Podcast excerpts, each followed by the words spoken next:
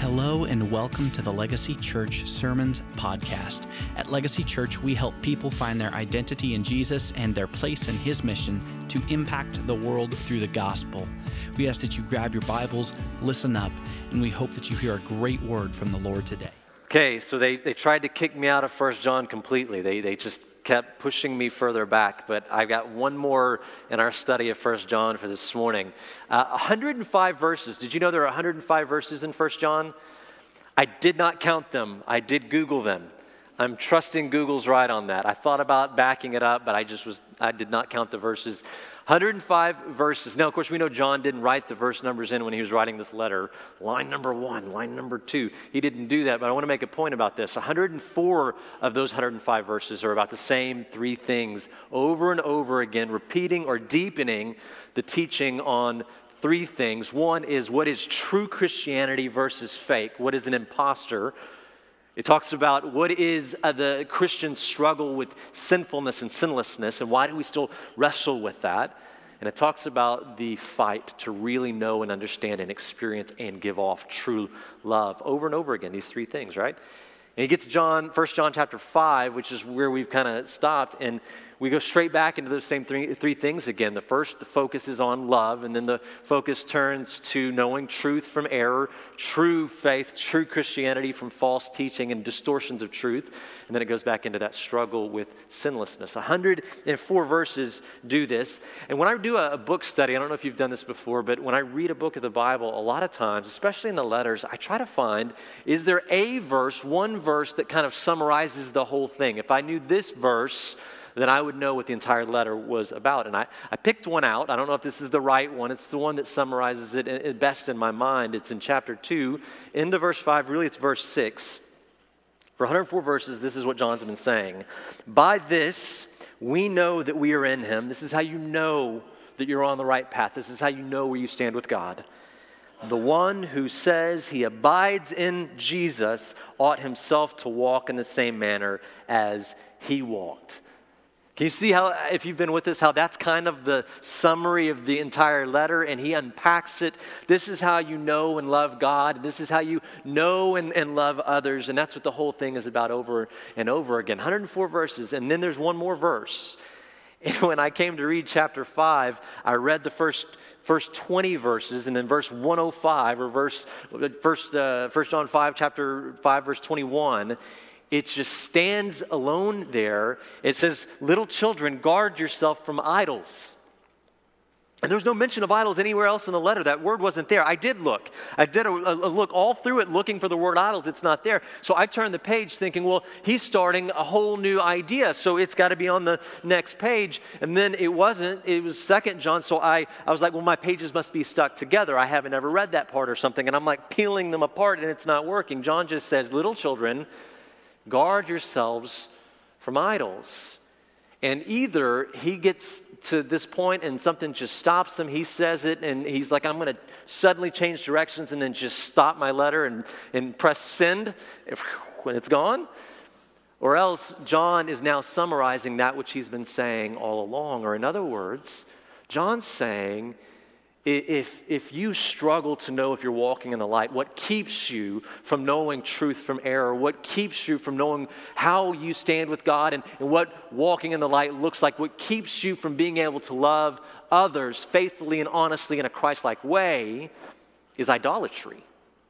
That's what John's saying here. Walk back through what we've learned. If you struggle, if you have a problem with walking in the light, or if you have a problem with confessing your sins, or if you have a problem with loving your brother and sister, if it's a struggle for you, it's a problem that you, you're prone to get caught up into politics or culture wars, and that's what you think of most of all or first when it comes to the words Christian or the word church. You always go there first. Or if you're prone to believe or be led by false doctrine, sometimes you don't even realize it, but you just hear things and say, well, that sounds good, but later on you find it's not. I think John is saying that in those instances, your problem or my problem in those cases really is idolatry. And that is the sin that lies underneath all of those chaotic issues and the sins that might come along with them. It's idolatry. And there's a, a Jewish philosopher named Moshe Halbertal who talks about this. He says that idolatry is the, the most talked about sin in the entire Bible. Not, get this, not murder, not sexual sin, not lying, not cheating, not cussing, not any of these things, but idolatry. He said the central plot line of the Bible, the central story, is God's challenge of false gods and idols in our lives. That's from a Jewish perspective. He's got his Old Testament in view. A Christian perspective would add the New Testament to that and say that Jesus then comes and knocks down all of those idols simply by being better than all of the idols. That his greatness, his goodness, his glory, his beauty, his power is beyond all of the idols and false gods, that he actually delivers on his promises. And when a person sees and experiences that, the idols just start to fall down and he becomes the center of a person's life and the center of our worship. But idolatry is a big enough deal, meaning we deal with it so much. Think about this. Two of the Ten Commandments are warnings against idolatry. You realize that? There's 10 of them, and two out of 10 warn uh, about idols. And we're going to do a, a study on the Ten Commandments next spring, right after Easter. I'm looking forward to it. We're going to talk about how the Ten Commandments are a mirror of our lives that show us the need for a Savior. And then we're going to look at that Savior, Jesus, and how did He handle the Ten Commandments. And I'm, I'm excited about that series, but I'm curious what's the first commandment? Do you know it? Was that? That's right. It's no other gods before me. What's the second one? Do you know that one? Yeah, make no, no, no idols, no graven images, right? So the first one is have no other gods before me, none above me, none ahead of me. And the second is don't try to form or fashion God into your idea of what God should be like. Don't, don't try to create for yourself some version of God that is easier pleasing to you. And, and it's interesting that these are the first two commandments, number one and two, because three through 10 kind of run out from one and two. Martin Luther wrote about this, the reformer.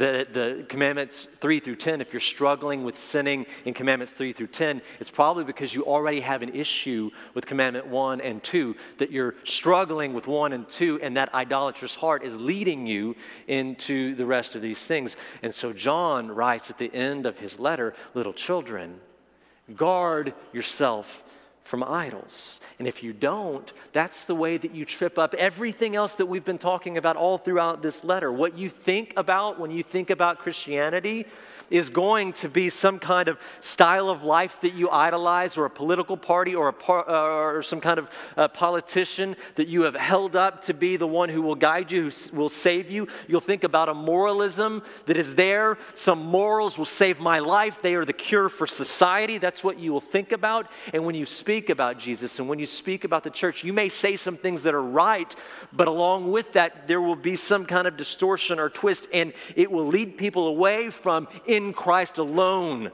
is there healing and saving in life, right? And you may not even realize that that's happening. We do this all the time, and we learned about a couple of weeks ago. That's called the spirit of the Antichrist, where we have some truth about us, and yet we have allowed something to twist or distort it in, in just the smallest of ways, it seemingly to people, and yet it's the, the biggest of ways because it distracts people from the truth uh, about Jesus and full dependence on, on Him. If we don't deal with idols, the rest of it will fall apart. John Calvin said, The heart of man is a perpetual factory of idols. and what he meant is, you just give us the chance. Just give us the chance, and we will replace God with any person, dream, goal, or ideal. Like, that's a really great observation, Johnny. The heart of man is a perpetual factory of idols. And by this time, I think the Ephesian church who's receiving this letter should absolutely have their attention captured. He's gone on, he said the same thing over and over again. They might have even been lulled into, okay, he's going into love again. He's going into struggle with sin again. But then out of nowhere, little children, guard yourself from idols. It should have our attention too. And this morning, what I want to do is I want to talk about what those idols may look like, what those idols may do in your life and how you may guard yourself from idols. And to do that, I'm going to look at some of the most helpful, clearest passages about, old, uh, about idols in the New Testament. Um, and I'll mention a couple of them. And I, if you're taking notes, write down Colossians 3 5 through 6, and write down Romans 1 21 through 32, because I'm just going to mention them today, but you should go home and you should study those passages and ask the Holy Spirit to continue to teach you. Colossians 3 5 through 6, and Romans 1 21 through 32 going to bring a lot of insight to our understanding of idols. But what I want to do this morning is start by reading Acts chapter 19. Why Acts chapter 19, Kevin? Well, Acts 19 is the story of the gospel coming to Ephesus, to the people uh, to whom that John is writing the letter First John to. It's the story of the birth of the church at Ephesus. It's the story of the gospel coming to Ephesus. And when it does, idols begin to fall in their city, and a lot of people get really upset about it. Acts chapter 19. I, I want to give you a little detail about Ephesus to remind you of the background and what things look like there. Ephesus is the richest city and the richest region in the Roman Empire. So they are, can I say, wealthy? Can I say it out loud? Wealthy. I just want to make sure you're with me before we go any further. Okay, the city is diverse, it's cosmopolitan, it's multi ethnic. The city has the largest temple, a house of worship in, in the world. It's the temple of Artemis, also known as the temple of Diana. It was known to be one of the seven ancient wonders of the world. You can Google it. It's called the seven ancient wonders of the world, the temple of Artemis. At its center is a statue of the goddess Artemis who was the prosperer and protector of the city of Ephesus. In fascinating detail, it's said to have been carved out of a, a meteorite that had crashed to the ground in that area. They built this huge statue, which is kind of cool and kind of weird, but it's a religious city, highly religious worship of the goddess Artemis.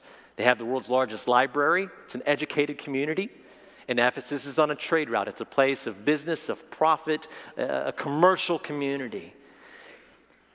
Isn't it sad we live in a community that's nothing like this? Isn't it sad we live in just some rural stick that doesn't understand anything and can't relate to this passage at all?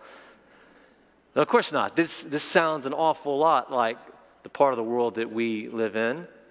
And it may be a different time and a different place, but the same principles and the values that guide society there are true of society here. And so there's a lot for us to learn from the city of Ephesus and the story of the gospel coming to town. So look at Acts chapter 19, verse 1.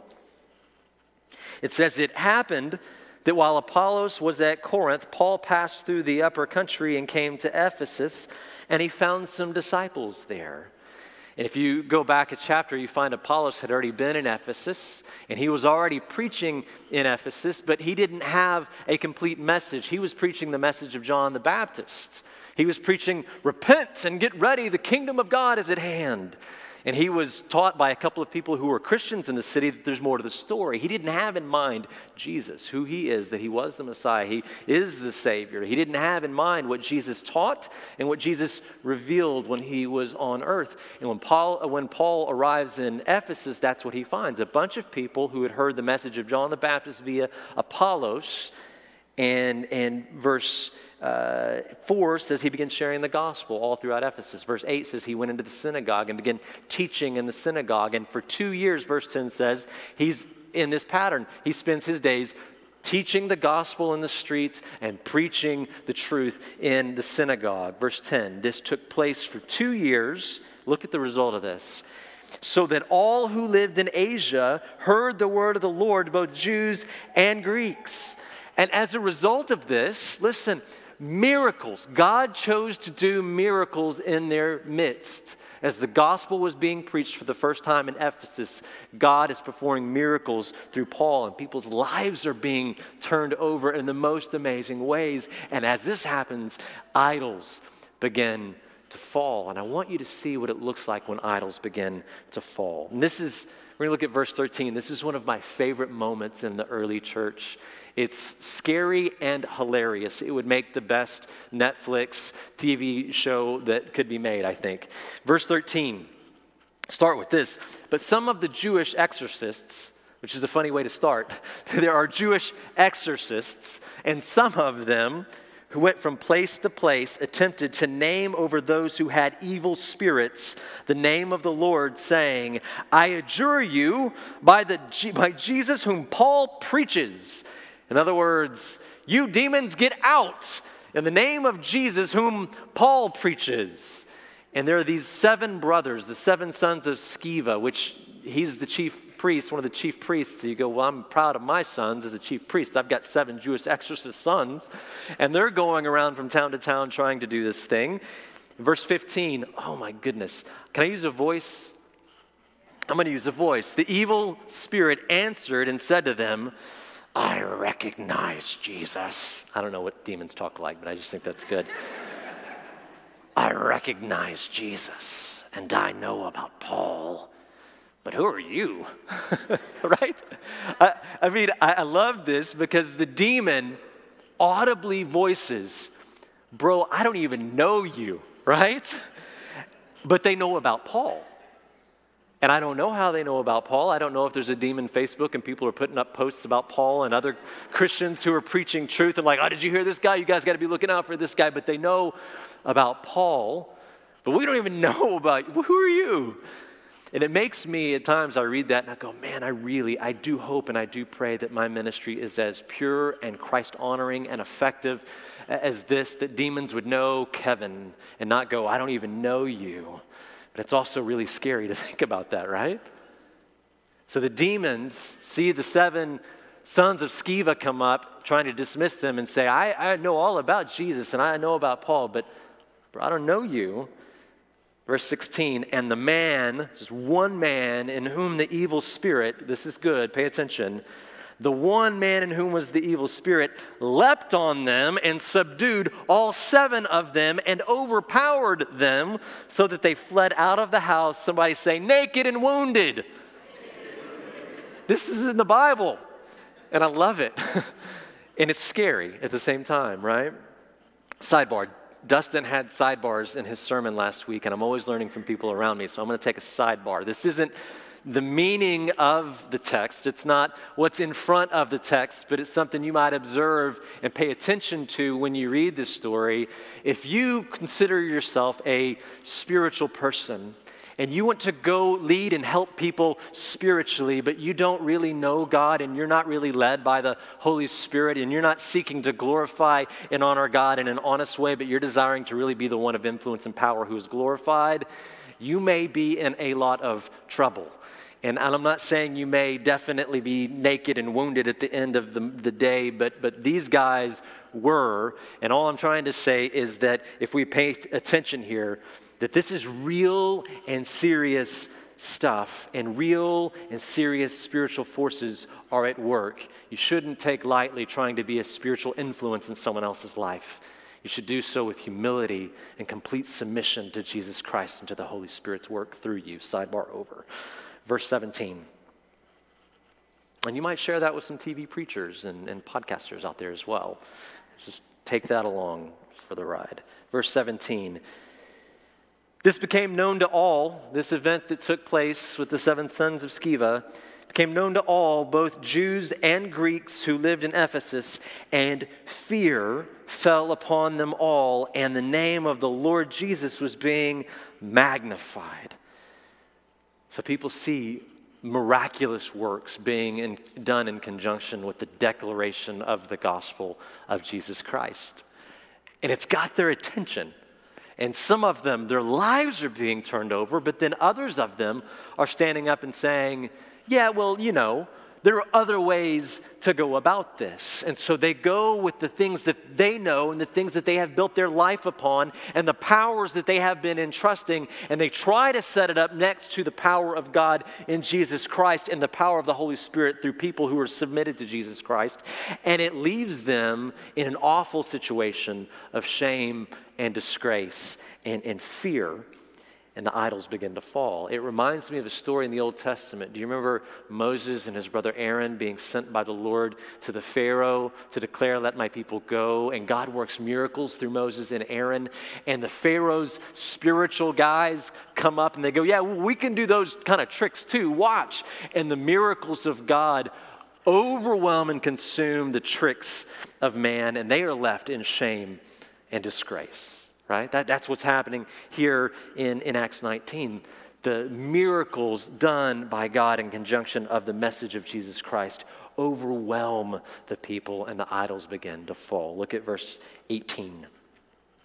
Many also of those who had believed, they kept coming and they were confessing and disclosing their practices. So, idols may be practices or behaviors that, that we repeat in our lives over and over again. They're confessing and disclosing these practices that were not in line with truth. And many of those who practice magic, yep, that's in the Bible, they brought their magic spell books together and they began burning them in the sight of everyone. And they counted the price up of them, and they found it 50,000 pieces of silver. Sidebar number two, if, I, I, just had to know if it's silver denarii in today's dollar figures, that would be like 5.5 million. That's the smaller piece of silver. If it was the larger amount, a talent of silver, which you may recognize from reading your New Testament, that would be in the billions, multi billions, like 12 or something billion dollars worth. Point being, that's a lot of magic spell books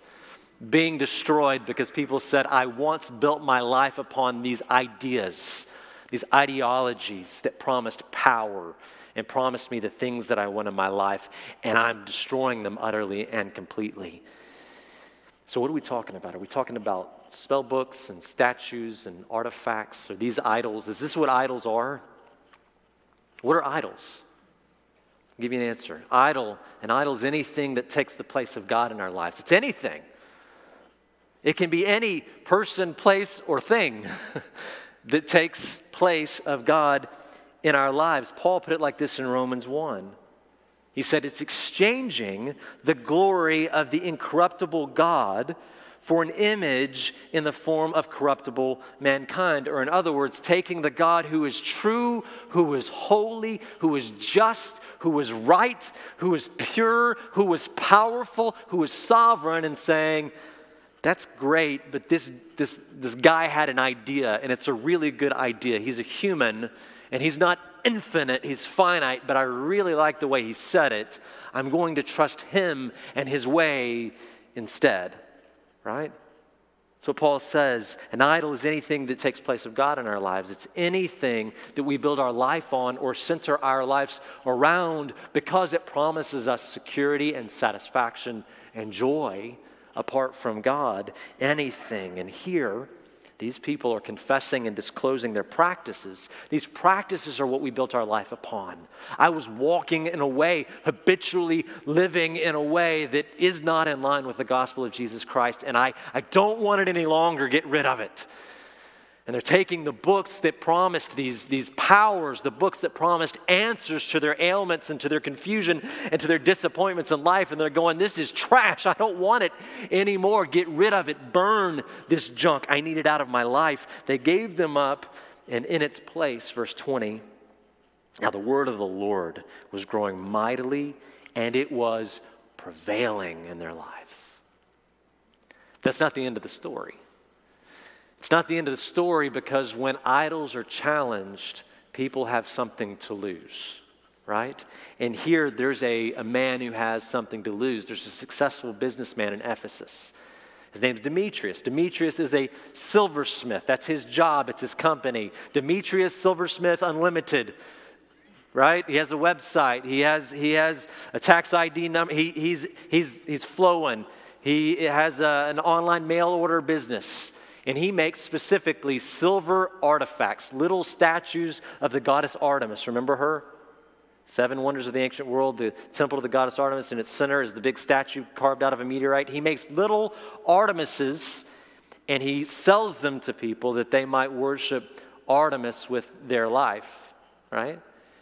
And Demetrius is upset because there's enough people in town now who are rejecting relics, who are rejecting magic, who are rejecting, rejecting trinkets, who are, are rejecting false gods and false teachings, and they are turning to Jesus alone for salvation, and they are turning to the Word of God alone for giving them the course and the direction of their life and how they make decisions and how they may live and what the purpose of their life may be. And so Demetrius has a lot to lose. He's losing his livelihood, and he's very upset. That's because when the gospel is taken seriously by a person, we find that our idols are worthless. And there are people in Ephesus who have now encountered the gospel in a true and real way, and they found all that my, my life was once built on is worthless. Verse 23 About that time there occurred no small disturbance. No small, that means big. There was a big disturbance concerning the way of Jesus, the people of Jesus, the church for a man named Demetrius. A silversmith who made silver shrines of Artemis was bringing no little business, that means a lot of business, to the craftsmen. And these craftsmen he gathered together with the workmen of similar trades, and he said to them, Men, you know that our prosperity depends upon this business. You see and you hear that not only in Ephesus, but in almost all of Asia, this Paul has persuaded and turned away a considerable number of people, saying that gods made with hands are no gods at all. How silly of him. Not only is there a danger that this trade of ours fall into disrepute, but also that the temple of the great goddess Artemis may be regarded as worthless, and that whom she and, and that she whom all of Asia and the world worship will be dethroned from her magnificence. Verse 28. When they heard this, the people he'd gathered, they were filled with rage, and they began crying out, saying, Great is Artemis of the Ephesians and the city was filled with confusion. A riot started. People were coming out in the streets and they were dragging known Christians out into the streets, and they became the focus of hatred and of shouting and of violence. Verse 32 So then, some were shouting one thing and some were shouting another thing, for the assembly of people was in confusion, and the majority did not even know for what reason they had come together. Doesn't sound at all like life today, does it? what an interesting concept or, or, a commentary on the chaos in our own society where everybody is shouting something with vitriol and hate and anger and with pride and that I'm right and I know what's right. And everyone's screaming and mad, but no one really seems to know what's right at all. Just a lot of confusion and a lot of hot tempers. Verse 34, the people are chanting, Artemis, Artemis. Come on, guys. For two hours, it says. Riots and violence and screaming, Christians being thrown down in the streets. Is this all for trinkets? Is this all for magic spell books and statues and keychains and voodoo dolls? The answer is yes, and the answer is no. It's one of those that can have both be right at the same time. This is about their business, which is wrapped in evil, being kicked out from underneath them. This is about their worldview being shaken up and that which was culturally norm in their society being challenged by a greater glory and a greater good and something that is true it's about the philosophy and religion that they tied themselves to, looking disgraced and discredited compared to the power of the true God and the name and the glory and the gospel of Jesus Christ. It's about a guy, take religion and philosophy out for a minute. It's about a guy who had a business. And his business was more important to him than knowing God was to him. And look, it's not bad to have a business. It's not bad to be successful at business. It's not bad to have market goals and, and to meet those goals, but it's bad when those things are loved so much that the good things become God things and they're more important than God. That's when they're, they're bad. It's about traditions being an idol, and boy, howdy, don't you know traditions become idols very easily. Churches know a lot about that. It's wild how anything, absolutely anything, can seem to replace God in our lives an idea, a fact, a figure, a system. I mean, Calvin was right. Uh, the human heart, the man's heart is a perpetual factory of idols. We're just constantly making them out of everything. An idol is anything that takes the place of God in our lives. It's anything that we build our life on or around because it promises us something security, satisfaction, comfort, peace, joy, something apart from God. What is that in your life? Think about that. What is that in your life? I've seen people make marriage an idol. I've seen people make the desire to have children an idol. I've seen people make their job an idol. Listen, I have in seasons made being a pastor an idol. I've made preaching well an idol. I've made meeting budget an idol. I've made making ministry goals and, and reaching them by the metrics I had set an idol. None of those things are inherently bad things. They're great things. Having a relationship, having a family, having a job, doing well at your job, being a, those are fine things. But when I love them too much, when I hold on to them too tightly, when my identity depends upon them, when my satisfaction depends on them, when I'm looking for those things to fulfill me, well, then they're bad.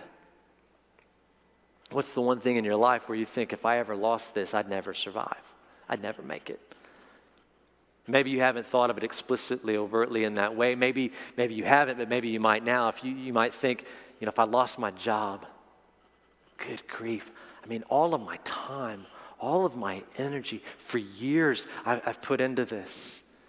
My physical, my emotional, my intellect, all of it has been thrown into this career. If I lost my job, I'd have nothing. I'd be nobody anymore. Or maybe it's a, I had this dream, I've had a goal my entire life. I, as a kid, I always wanted to, and I've been working towards that for years and years. I've been working towards that. If I don't get this thing then I mean, that's it for me. All is, is lost because my entire focus, my entire life has been about this thing. What is that thing for you? If you lost it, you would be absolutely crushed and, and devastated. Some of you, you immediately know what that thing is. Some of you, you may have to ask the Holy Spirit to help you to see what that thing is. When idols are challenged, people lose their doggone minds. Did you know that? That's what happened here in Acts 19. Artemis's prominence was challenged and threatened in Ephesus. And when that happens in our lives, we might respond in exactly the same way. When something we love too much, something we've built our life upon is threatened, most of our deepest emotions are tied up in those things, aren't they? Our self worth, our identity, our value. Our, our sense of belonging, our sense of meaning is tied up in these things. And if those things are kicked out from underneath us, we have a tendency to lose ourselves. One pastor wrote about this. He was writing about idols. He commented, It's ironic. Listen to this. The ironic thing is that idolizing something ultimately keeps you from being able to enjoy that thing at all. You hear that? Idolizing something ultimately keeps you from being able to enjoy that thing at all. You panic and you fret about losing something so vital that you can never rest. For instance, and he gives an example uh, wealth. He says the wealthiest people are the most paranoid about their money. Gaining more of an idol only heightens the sense of fear because nothing other than God can satisfy and sustain your soul. Get that? Remember this a couple weeks ago, Brandon was talking about the spirit of the Antichrist and, and the, the battle for the mind that, that John writes about. And he referenced back to the book of Ephesians to remind the people in Ephesus and remind us that the chaos and the confusion and the fighting and, and all the frustration, it's not about people. We're not at war with people and people's ideas, not really. There's something deeper, something much more malevolent going on beneath the surface of people and their ideas and their, their values. We're talking about spiritual forces are at work. That we fight spiritual battles. Is that right? We're at war eh, in, in, a way that sometimes we forget. We're in a, a spiritual war where the Lord is fighting the brokenness of this world with his people. Keller's book, Tim Keller's book, Counterfeit Gods, man, such a good book. If you hadn't read it, put it on your list. He talks about how different idols communicate this message to us. He says the idol of money, it says to us, if you do, don't do enough to get more of me, I will make you miserable. But if you can get just a little bit more of me, boy, howdy, I can make you happy. Anybody ever heard from the voice of the, the idol of money? Idol of family says, if you lose me, your life won't be worth a thing. But if you gain me, you'll be complete. The idol of comfort, my goodness. This one stings all of us. Sacrifice your honesty, sacrifice your integrity, sacrifice your closest relationships for me, and I will give you rest. Keller talked about how, how idols are, are harsh taskmasters. They promise, if you this, then I'll this, but boy, if you don't, I will, I will crush you. I will make you miserable. Your life won't be worth anything. You'll never have rest. And it's fascinating how the gospel is the opposite. Jesus says, You did fail me, but instead of destroying you, I will allow myself to be destroyed for you. Right? And how Jesus said, I'm not going to have you sacrifice to try to make your way to God, but I'm going to become a sacrifice for you so that you may have a true and open relationship with the Lord your God. And Keller wrote in his book that Jesus, unlike idols, this is what he wrote Jesus, unlike idols, in him we find the only God whom, when you obtain him, will satisfy you. And when you fail him, he will forgive you. It's not true of anything else. Acts 19 is the story of the gospel coming into Ephesus and challenging the most precious idols of their city, of their day, of their lives. And when that happens, people lose their minds and they get violently angry about it. And that should mirror the story of the gospel coming into your life and into my life because when the gospel enters our life, it must tear down the idols of our lives. They must be challenged. They cannot stand if Jesus is to be our everything. And when that happens, we become insecure, we become fearful, we, we fight back. And, it, and it's, it's crazy because it's just the same as in Ephesus. The only difference may be that their worship was uh, overt and conscious, and ours more often is, is subconscious and covert. We have this heart full of idols. Everyone has a whole museum of idols that they're constantly curating in their lives, but when Jesus enters, all of it, all of it must go. People do four things when it comes to idols in their lives, whether it be cultural or intellectual or relational, whatever the idol may be. They do four things love them, trust them, obey them, protect them. Love them, trust them, obey them, protect them. John gives four words in response guard yourselves from idols. Paul's even more adamant when, when he writes in Colossians 3, he says, kill them real bad. he says, put them to death. They must fall down. I mean, you keep going. Colossians 3 5 through 6, put to death, therefore, whatever belongs to your earthly nature. Whatever you've exchanged the glory of the incorruptible God for some image in the form of corruptible man, put them to death. Sexual immorality, impurity, lust, evil desires, and greed, which is, somebody say it, idolatry. Listen, when we fully embrace Jesus, when we put the full weight of our life on Him, when we reject all else and we depend, live in dependence on Jesus Christ, the allure of idols begin to go away.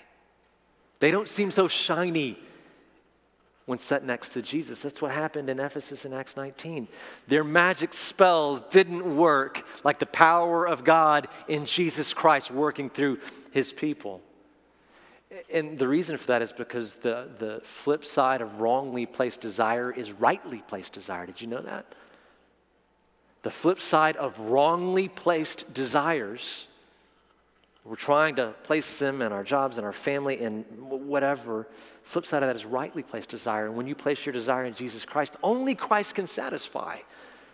That's why Jesus called himself the bread of life. He said, Whoever comes to me will not hunger, and he who believes in me will never thirst. The psalmist in 107 said, He has satisfied the thirsty soul, and the hungry soul he has filled with what is good. And when we reject idols and we embrace Jesus, the Son, Jesus says, He who believes in me from his innermost being will flow the rivers of living water.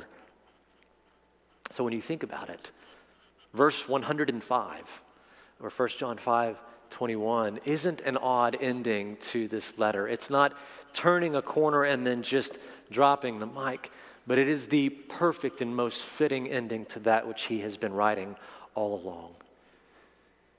If you don't guard yourself from idols, you will find yourself lost and distorted and twisted up in all kinds of things that Jesus does not intend for you to have in, in your life. When Jesus enters our lives, he leaves no room for idols. Idols are dead, but Christ is the living God. You get that? Idols are false, but Jesus is the true God. And that's the secret to abundant life. It's the secret to life that is real. And so, what are your idols? What have you put your faith and trust in? What have you held on maybe a little too tightly to for comfort, for peace, for satisfaction, for forming your identity or the direction you may go in your life? Is it a, a party or a politician? Is it a system? Is it an ideal? Is it a dream? Is it a goal? Is it a relationship? What is it that you have put your faith in for satisfaction and peace and joy and comfort that is not the one who said to us, Come to me, all who are weary and heavy laden, and I will give you rest. Take my yoke upon you and learn, for I am gentle and I'm lowly of heart. Jesus said, If you come to me, place your whole life under my lordship and my protection and my provision, you will find rest for your souls. What are your idols? Little children, guard yourself from idols. It's the end of 1 John. Let's pray.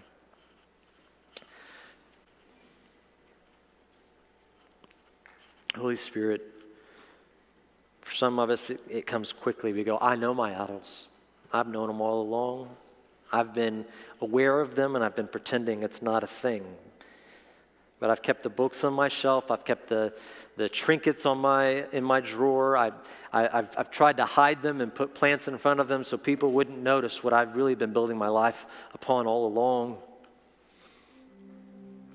And others, Spirit, we need help. Maybe the spiritual forces. I mean, in Ephesus, we find, my goodness, where idols stand, demons are doing work. Maybe they've cleverly hidden somewhere within our inner workings attachments and trust and belief that really won't deliver what it promises in our life. And has taken place of an honest faith in a true God who is sovereign and who is good and who is great and who has loved us. Spirit, help us where we're weak. Help us to lay these things down. We can't fight a spiritual battle with human weapons. So, would you help us, Spirit? Help us to lay down our idols, and as they were in Ephesus in Acts 19, in its place to be filled with the word of the Lord. And may your words, O oh God, prevail in our life that we might have lives that walk in abundance, in accordance with your will and way, that we might find for our souls rest that you promised Jesus, and that would be the most attractive thing to a society like the one we live in that is in complete chaos and full of anger and vitriol, but doesn't even know why it's mad. May we be a people of the gospel who delight in our Lord, and may other people see it and come to know you through it. In Jesus' name, amen.